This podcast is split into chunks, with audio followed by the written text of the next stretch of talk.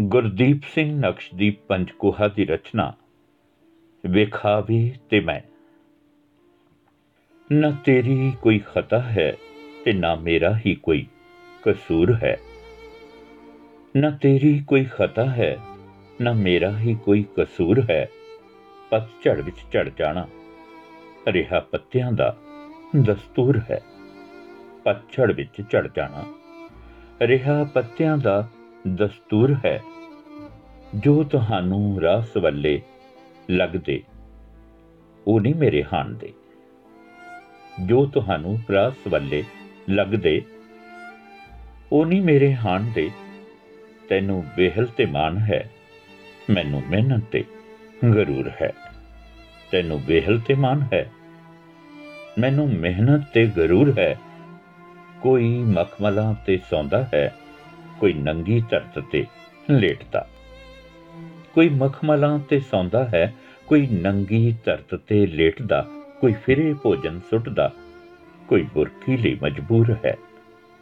ਕੋਈ ਫਿਰੇ ਭੋਜਨ ਸੁੱਟਦਾ, ਕੋਈ ਬੁਰਕੀ ਲਈ ਮਜਬੂਰ ਹੈ, ਨਾ ਲਿਖਤ ਦੀ ਕੋਈ ਦਿਲਕਸ਼, ਨਾ ਕੋਈ ਬੋਲਣ ਚ ਰਸ ਹੈ।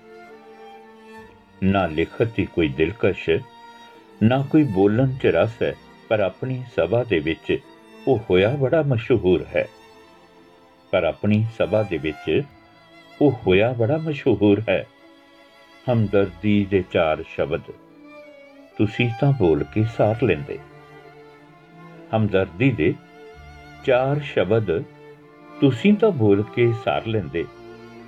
ਤੁਸੀਂ ਕੀ ਸਮਝ ਸਕਦੇ ਕਿਵੇਂ ਤਪਦਾ ਪੇਟ ਦਾ ਤੰਦੂਰ ਹੈ?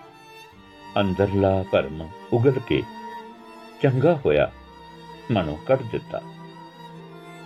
ਅੰਦਰਲਾ ਭਰਮ ਉਗਲ ਕੇ ਚੰਗਾ ਹੋਇਆ, ਮਨੋਂ ਕੱਢ ਦਿੱਤਾ। ਸੰਭਲ ਗਏ ਜਲਦੀ ਅਸੀਂ, ਨਹੀਂ ਹੋਇਆ ਦਿਲ ਚਕਨਾ ਚੂਰ ਹੈ। ਸੰਭਲ ਗਏ ਜਲਦੀ ਅਸੀਂ, ਨਹੀਂ ਹੋਇਆ ਦਿਲ ਚਕਨਾ ਚੂਰ ਹੈ। ਘਰ ਆਪਣੇ ਹੀ ਹਨ ਭਰਦੇ, ਲੈ ਲੈ ਕੇ ਸਿਰਜਣਹਾਰ ਦਾ ਨਾਮ ਕਰ ਆਪਣੇ ਹੀ ਹਨ ਭਰਦੇ ਲੈ ਲੈ ਕੇ ਸਿਰਜਣਹਾਰ ਦਾ ਨਾਂ ਨਕਸ਼ਦੀਪ ਕਿਵੇਂ ਭੁੱਲ ਜਾਂਦੇ? ਕਿ ਹਰ ਵਿੱਚ ਉਸੇ ਦਾ ਨੂਰ ਹੈ। ਨਕਸ਼ਦੀਪ, ਕਿਵੇਂ ਭੁੱਲ ਜਾਂਦੇ ਕਿ ਹਰ ਵਿੱਚ ਉਸੇ ਦਾ ਨੂਰ ਹੈ?